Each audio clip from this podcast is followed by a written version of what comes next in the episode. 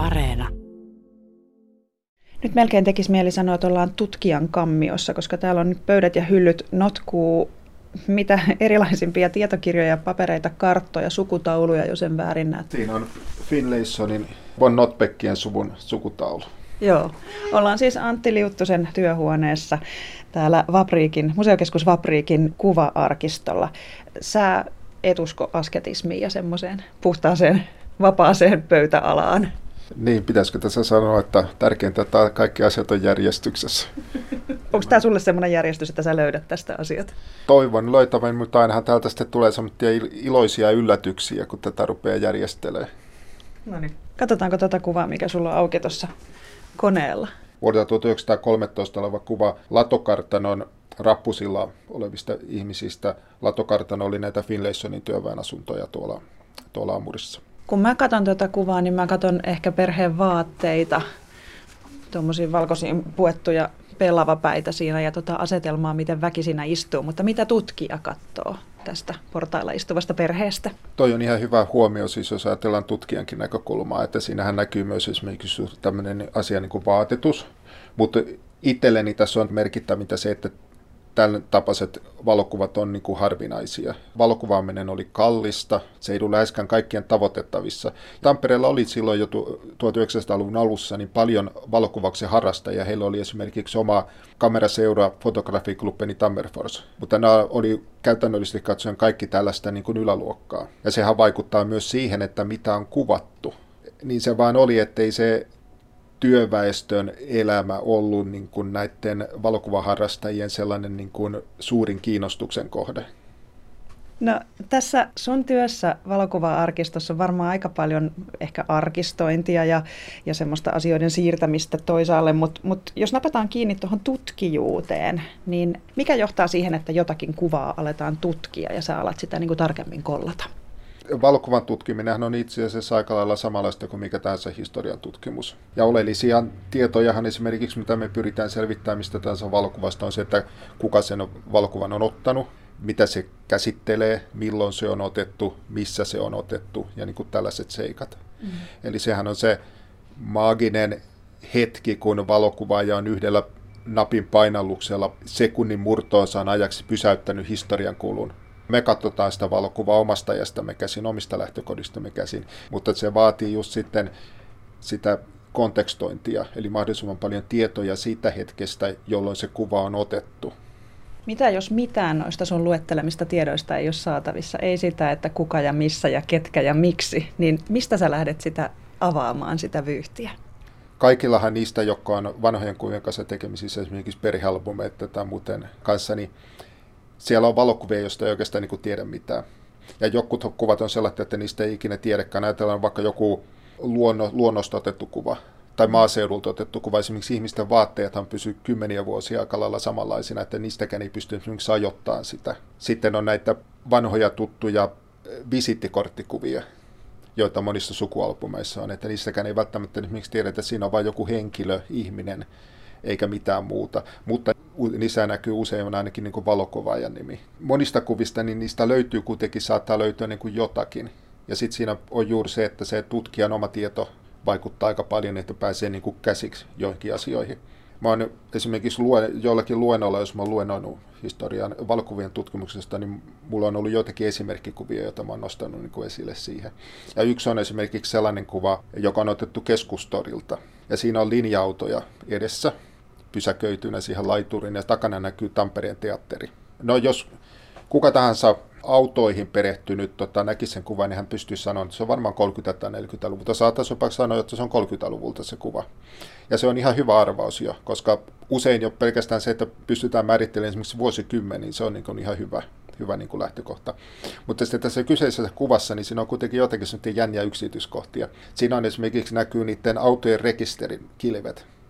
Me esimerkiksi tiedetään, että vuonna 30 otettiin käyttöön sellainen rekisteritapa, että ne niin kuin vuorovuosin, niissä oli joko valkoiset kirjaimet mustalla pohjalla tai sitten mustat kirjaimet valkoisella pohjalla.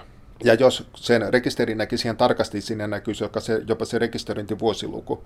No tässä ei näy, mutta siitä aikatapauksessa pystyttiin päättelemään se, että se oli parillisen vuoden rekisterinumero. Ja sitten siellä takana Tampereen teatterissa, niin siinä huomataan, että se liikesiipi oli vielä yksikerroksinen. Vuonna 1931 sitten siihen lisättiin lisäkerros. Niin tästä pystyttiin päättelemään, että vuosi 30 on aina mahdollinen. Se on siis tämmöistä haarukointia. Muun muassa joo, ja itse asiassa niin kuin parhaimmillaan. Joo, joo. Sulla on tota suurennuslasi tuossa pöydällä, niin senkö kanssa sä Antti Liuttunen sitten näitä johtolankoja sieltä etsit? Suurennuslasihan on ihan ehdoton apuväline tällaisessa varsinkin siinä vaiheessa, kun näkö alkaa heikentää ja silmälasikaan ei enää riitä. Mutta sullahan täytyy olla siis valtava tieto asioista, kuten nyt vaikka parillisten tai parittomien vuosien rekisteröintitavat autoissa tai sitten muoti tai sitten tämä huomio, minkä sanoit tuossa aiemmin, että maaseudulla esimerkiksi muoti ei mennyt niin, että, että sitä pystyisi suoriltansa niin kuin vuosikymmentä päättelemään, niin sun täytyy kartuttaa jostakin tämmöistä niin kuin ihmisten tapojen ja, ja arkielämän arkistoa itsellesi myös. Joo, niinhän se on, että esimerkiksi Tampereen historia tai Pirkanmaan historia, niin sitä ei oikeastaan opeteta missään. Mm-hmm. Eli käytännössähän se on semmoista niin kuin oman niin kuin osaamisen ja tiedon niin kuin jatkuvaa ylläpitoa ja kehittämistä. Mulle se ei ole mikään ongelma, koska historia on aina ollut niin tärkeä ja kes- keskeinen niin kuin harrastus. Sitä on, tavallaan niin kuin on jatkuvasti jollakin tavalla niin kuin historian kanssa tekemisissä. Mulla ei ole koskaan ollut mitään sellaista niin kuin suhdetta historiaan, että olisin keskittynyt johonkin tiettyyn asiaan, vaan kaikki se, mikä on tapahtunut menneisyydessä, on niin kuin kiinnostavaa. Monien ihmisten mielestä joku esimerkiksi taloushistoria tai sosiaalihistoria, niin ne ei välttämättä ole mitään niin kuin hirveän kiinnostavaa, mutta mun mielestä niin ne on aina ollut niin kuin tavattoman kiinnostavia, koska nehän on, nehän on asioita, jotka niin kuin on aina vaikuttanut kaikkien ihmisten elämään niin kuin hyvin keskeisesti. No minkälainen tavallaan pengontatyö sulle on kaikkein niin kuin, tyydyttävintä? Minkälainen salapoliisiurakka? Onko sulla jäänyt joku esimerkiksi mieleen, joku sellainen, joka vihdoinkin aukesi? Mulla on itse asiassa ihan hyvä esimerkki tästä. On yleisesti ottaen voisi sanoa sen, että, että valokuvien kanssa on ihan sama juttu kuin esimerkiksi arkistolähteidenkin kanssa. Että jo pelkästään se, että pääsee niin kuin tutkiin asioita, niin se on älyttömän mielenkiintoista esimerkiksi juuri, jos on, olet esimerkiksi ollut tai kuulijoista jotkut ollut, joskus ollut arkistossa, niin kuin varmaan esimerkiksi sukututkijat monta kertaa onkin jo pelkästään se arkiston tuoksu. Mm. ja, niin sehän on, sehän on jo itsessään niin kuin tosi, tosi hieno. Ja sitten jos sieltä löytyy joku, joku juttu, niin kyllä mä suurin piirtein niin kuin hyppään kattoon siinä vaiheessa, että jes, että tällainen, niin kuin, tällainen niin kuin löytyy. Ja valokuvissa on ihan sama juttu. Itse asiassa juuri joku, että jos on joku niin kuin semmoinen kuva esimerkiksi, jota on vähän niin kuin mietitty, että, että mistä tässä on niin kuin kyse. Ja varsinkin silloin, jos sen tekee yhteistyössä jonkun kanssa. On esimerkiksi ollut tämmöinen Axel Tammelanderin Teiskolan kartanon isäntä ja sitten tota, pankin johtaja ja muutenkin merkittävä toimija Tampereella ja erittäin aktiivinen valokuvauksen harrastaja. Niin hän on aikoinaan ottanut valokuvan, jossa tämmöinen iloinen herraseurue maistelee alkoholia tuolla tämmöisellä niin lasiterassilla. Ja sitä on käytetty aika usein, paitsi että se on sinänsä hauska kuva, niin siltä ajalta 1900-luvun alusta ei juurikaan ole tämmöisiä kuvia, joissa hömpsyteltäisiin, niin sitähän on ollut niin kuin hyvä käyttää. Ja se, on yleensä, se oli yleensä aina niin kuin merkittiin sit sillä tavalla, että se on kuvattu joko Teiskolan kartanon terassilla tai sitten tuolla ravintola Ruusendaalin terassilla. Ja minä ja rakas kollegani Iiris Toivola, me oltiin koko ajan niin kuin sitä mieltä, että ei ole kummassakaan kuvattu. Ja sitten 2009 keväällä me päätettiin, että nyt me selvitetään tämä juttu. No kun me kannattiin se, digitoitiin se isompana ja niin huomattiin esimerkiksi, että siellä kaukana näkyy purjelaivojen mastoja, että sekin jo kertoi sen, että se on jossakin muualla kuvattu. Ja huomasin sitten, että siinä on yksi mies oli tässä seuruessa oli sillä, että hänellä oli Commodore-laki päässä ja siinä luki NJK, eli Nyledska Jaktklubben. No Iiris taas sitten sanoi, että eikös täällä purjehdusseuralla edelleen siellä Helsingin eteläsatamassa se paviljonki. No katsottiin sitä sitten, no sehän on kokenut aika paljon muutoksia aikojen kuluessa, mutta kun me löydettiin tarpeeksi vanha kuva, niin sitten me tota, havaittiin, että siitähän on kyse. Eli tämä herraseuru oli todella siellä purjehdusseura paviljongissa Helsingissä, mutta mikä tilanne? Tämä Tammeländer yleensä, niin hän on laittanut hyvin tarkat tiedot niin kuin niistä kuvista, mutta tässä kuvissa ei ollut mitään tietoja. Ehkä johtui siitä juhlatilanteesta, että sitten oli yksityiskohta nyt unohtunut, mutta yhden siitä tehdyn vedoksen taakse oltiin kirjoitettu ensimmäinen 1903. Ja siitä kuvasta oli tunnistettavissa yksi henkilö, eli Josta Iidman, ylioppilaslaki päässä. Hän oli Axel Tammelanderin ikätoveri, molemmat on syntynyt 1865. Ja siihen aikaan Tampereella ei vielä ollut siis tota, koulua, josta olisi päästy niin kuin ylioppilas, ylioppilaaksi, eli molemmat kävi koulunsa Helsingissä. Ja he olivat valmistuneet ylioppilaaksi 1883. Ja jos ajattelee siinä ensimmäinen 1903, niin mitäpä nämä herrat olisivat sitten muuta tehneet kuin juhlineet 20, että oli kulunut 20 vuotta sitten, kun he olivat päässeet ylioppilaaksi. Kun tämmöisen ketjun selvittää, niin minkälainen tunne on ton jälkeen? No kyllähän se, olimme molemmat erittäin ilo, iloisia tästä, että, että nyt tämäkin niin kuin saatiin selvitettyä. Tuosta pisti mieleen se, että kun sanoit, että sieltä on tunnistettavissa jonkun kasvot, niin onko sulla tämmöisiä niin kuin vanhan menneen maailman tavallaan tuttuja naamoja, jotka jo keskiverto kansalaista paremmin bongaat, että kappas kuka se siellä joukkokuvassa onkaan, että onpas tehtaan patruuna ollut tässäkin tilaisuudessa mukana näemmä. Joo, siis ilman muutahan Tampereenkin historiassa on paljon sellaisia tunnistettavia henkilöitä, jotka tota, ilman muuta sitten auttaa myös näiden kuvien tutkimisessa. No sä oot Antti Liuttunen sellainen ihminen, että jos tamperelaisella on kotialbumissansa tai jossain perintölaatikossansa joku kuva, joka jää kiinnostamaan ja kaivamaan, niin sulle se saatetaan hyvinkin lähettää ja kysyä, että, että mitä tässä tapahtuu ja koska tämä olisi otettu. Ja usein sulta tulee vastaus. Niin onko sulla valokuvan muisti? Saat kuitenkin, eikö täällä nyt yli puolitoista miljoonaa kuvaa ole, niin, niin jos sä näet kuvan, niin muistaaksä sen nähneesi? Niin nykyään me arvioidaan, että meillä olisi ehkä pari miljoonaa kuvaa. On varmaan niin, että mä en ole vieläkään onnistunut näkemään ihan kaikkia meillä olevia kuvia. Että, tota, kyllä niin kuin jonkinlainen muisti siinä mielessä, että jos on jonkun kuvan joskus nähnyt, niin se muistaa nähneensä. Ikävä kyllä tässä ikääntyessä, niin muisti kyllä myös heikkenee. Joskus varmaan kymmenen vuotta sitten vielä, niin riitti, että oli, että oli lukenut jonkun jutun, niin se muisti. Se nykyään tota, nämä asiat niin kun unohtuu paljon helpommin ja sen takia sitten pitää aina palata välillä sitten näihin juttuihin. Sulla on kyllä erilaiset kriteerit hyvälle muistille kuin muilla, koska sulta tipahtelee vuosiluvut kuitenkin aika tolleen niin kuin lunttaamatta. Mutta tota, onko sulla yhtä paljon kovalevytilaa siis nykymaailman asioille kuin näille vanhoille vuosiluvuille? Niin, ikävä kyllä, ikävä kyllä ei ole, koska tuossakin tota, justiinsa erään toisen projektin yhteydessä mä oon miettinyt tai laittanut niin kuin ylös selatti, että mikä on ollut eh, Tampereella eri vuosikymmeninä tärkeitä asioita, että mikä on ollut merkittäviä asioita eri vuosikymmeninä, niin jostain kumman syystä ne vuosikymmenet, jotka mä oon itse asunut Tampereella, eli 80, 90 ja sitten tämä vuosituhat, niin kun rupesin että mikä nyt oikeasti oli sellaisia tärkeitä asioita, mitä täällä oli tapahtunut, niin niiden muistaminen oli paljon vaikeampaa kuin sitten taas niiden asioiden, josta on lukenut paljon helpompi muistaa, että mitä on tapahtunut 70, 60, 50 tai 40-luvulla tai sitä vanhemmissa ajoissa. Kun sulle lähetetään näitä kuvia ja ihmiset haluaa selvityksiä joihinkin oman kotialbuminsa mysteereihin, niin onko siellä joku aihe, joka toistuu? Tai joku semmoinen kuvatyyppi, joka toistuu? Kyllä varmaan kuitenkin se, että jos ajatellaan niin valokuvia, niin se mikä kuitenkin useimmiten ehkä esitetään meille, niin se kysymys on kuitenkin se jos, jostakin niin kuin sukulaisesta tai henkilökuvasta, koska sukututkija kuitenkin haluaa tietää niistä, että pystytäänkö esimerkiksi selvittämään tai onko meillä esimerkiksi valokuvia joistakin ihmisistä. Mutta sukututkijoiden harmiksi voin joudun sanomaan sen, että meillä on loppujen lopuksi aika vähän niin kuin sellaisia valokuvia, jossa joku, joku henkilö on tunnistettu, siis tämmöinen niin kuin tavallinen, tavallinen kansalainen että se, mitä, millä me pystytään ehkä paremmin niin kuin sukututkijoita palvelemaan, on sit se, että meiltä löytyy sellaisia kuvia, jotka tavallaan niin kuin täydentää sitä sukulaisten tarinaa, esimerkiksi asuinympäristöä tai niin kuin tällaisia historiallisia tapahtumia koskevat kuvat. Sitten Tampereen historiaan kuuluu jotenkin kauhean olennaisena osana paljon myös traagisia asioita. On tietysti sisällissotakuvat on yksi, yksi meidän kuvaperinnön vahva osa ja sitten tietysti isot onnettomuudet on toinen, mistä, mistä saattaa löytyä tai jotenkin joukkohautajaiskuvia löytyy ainakin oman suvun laatikoista, niin, niin kuinka usein näet niitä?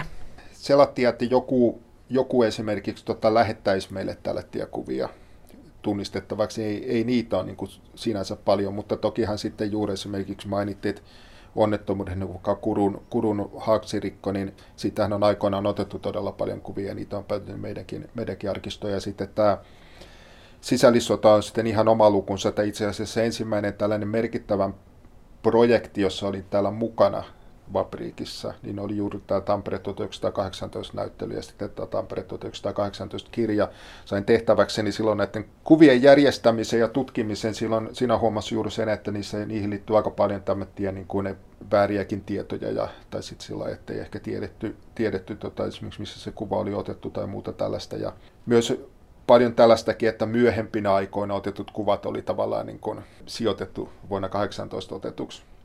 Tämähän oli aika merkittävä projekti, tai itse asiassa hyvinkin merkittävä projekti, jos ajatellaan sitä, että kuinka, kuinka tärkeä, tärkeistä asioista oli kyse silloin, kun me sitä näyttelyä tehtiin. Kyllä sieltä esimerkiksi juuri näistä kuvista niin nousee mieleen tämmöinen ratainsinööri Oskar Sundbergin ottamat noin 30 negatiivia.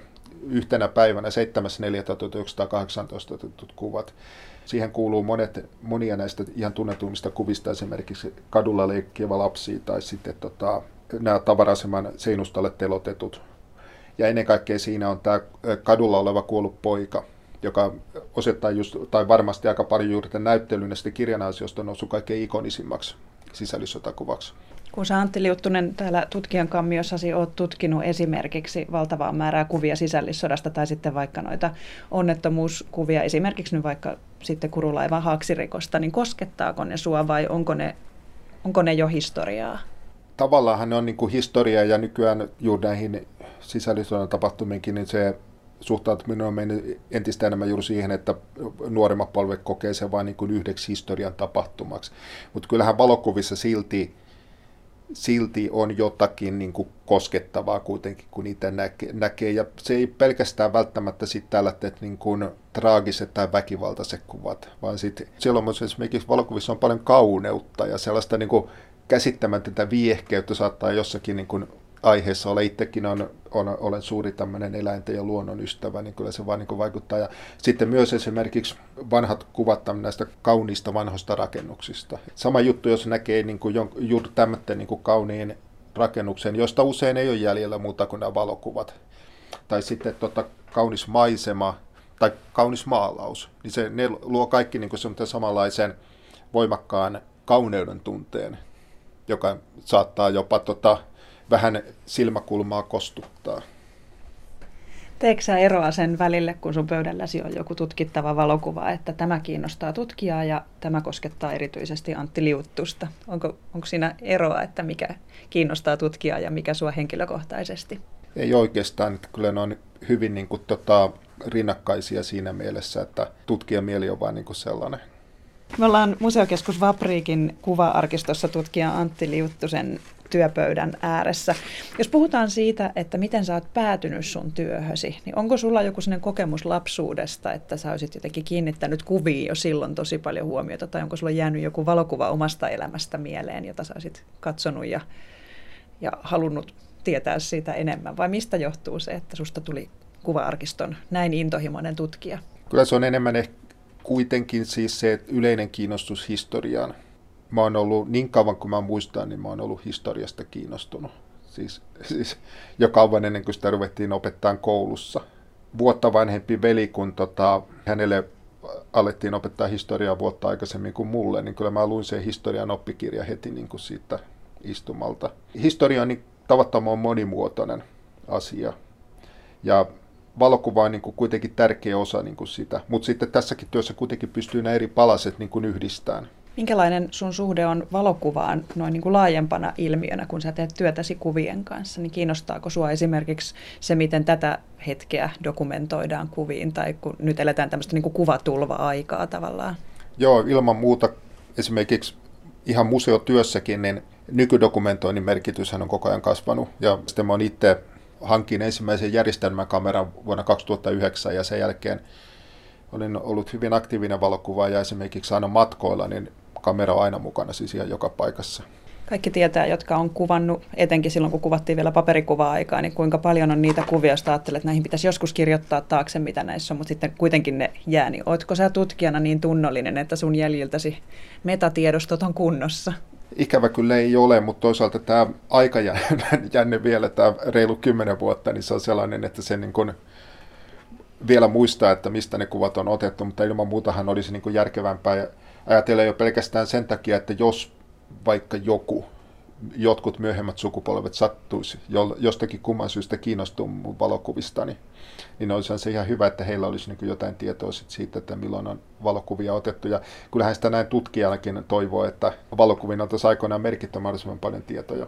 Jos mietitään sun tulevaisuuden kollegoita, niitä kollegoita, jotka tekee työtään sitten, kun me ollaan jo historiaa, niin minkälaisen arkiston kanssa he niin kuin operoi? Tuleeko kaikki kuvattua tästä ajasta, kun kaikki kuvaa koko ajan? Vai onko meillä joku sokea piste, joka jää niin kuin dokumentoimatta ja sitten ne kirjoaa sitä myöhemmin? Erittäin hyvä kysymys. Sehän yksi haastehan, mikä esimerkiksi tässä nykydokumentoinnissa on, ihan sama juttu kuin siinä, kun kerätään esineitä museoihin, on se, että pystytäänkö me havaitsemaan se, mikä on todella tärkeää. Helposti ihan huomio kiinnittyy juuri selattiin niin kuin yksittäisiin asioihin, jotka nousee niin kuin esille. Mutta sitten jos ajatellaan historiaa, niin useimmitenhan ne asiat, jotka sitten kuitenkin on ollut ihmiskunnalle tärkeimpiä, niin ne on sellaisia pitkäkestoisia ja hidasliikkeisiä asioita, joihin ei välttämättä tule edes kiinnittää huo- kiinnitettyä huomiota. Niin osataanko me tunnistaa ne ilmiöt joka mahdollisesti on jossakin tuolla rakenteiden alapuolella sillä pikkuhiljaa liikahtelee. Myös se, että miten niitä sitten niin kuin kuvataan tai dokumentoidaan niitä asioita. Mitä tämä sun työ, Antti Liuttunen, on sun mielestä tehnyt sun suhteelle sun omaan kotikaupunkiin? Kun sä tiedät ne kadonneet kaunottaret, sä tiedät tuolla kulkiessa, minkä näköinen rakennus on ollut missäkin ja tiputtelet vuosiluvutkin todennäköisesti ulkomuistista siinä kohtaa ja ehkä talon väenkin nimet, niin, niin mitä sä ajattelet sun kotikaupungista, kun sulla on tavallaan siinä myös se varjomaailma mukana kulkemassa ja sä sanoit, että historia sua niin tavallaan kulkee koko ajan mukana? Tämäkin on hyvä kysymys, koska tota, esimerkiksi juuri kaupunkiin, niin sen lisäksi, että siinä on tämä nykyinen fyysinen kokonaisuus ja ne ihmiset ja kaikki se, mitä, mitä tapahtuu, niin siinä on myös olemassa siis sellainen niin kuin ei-materiaalinen taso.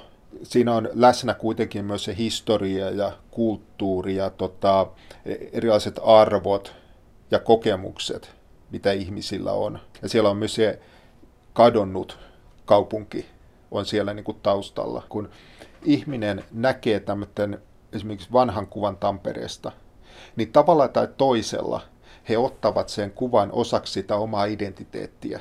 Siis ei välttämättä edes tiedostettua, mutta sen jälkeen he varmasti rupeavat niin kuin tarkastelemaan kaupunkia, nykykaupunkiakin niin kuin eri näkökulmasta, koska siihen tulee tämä historian ulottuvuus niin kuin esille. Esimerkiksi silloin, kun mä katson niin kaupunkia, niin siinä on just lähe, niin kuin koko ajan läsnä tavallaan just tämä, myös tämä menneisyys. Itse asiassa aika, aika voimakkaastikin. Ja ikävä kyllä, tota, kyllä sitä itse tulen aika usein niin kuin aina, aina vaan niin kuin tulee harmitelleeksi sitä, että, että siitä esimerkiksi vanhasta Tampereesta on niin paljon kadonnut, tai suurin osa on kadonnut. Että olisin toivonut, että Tampereella asiat olisi mennyt vähän samalla tavalla kuin esimerkiksi Keski- tai Etelä-Euroopassa. Että se uusi kaupunki olisi rakentunut siihen vanhan ympärille.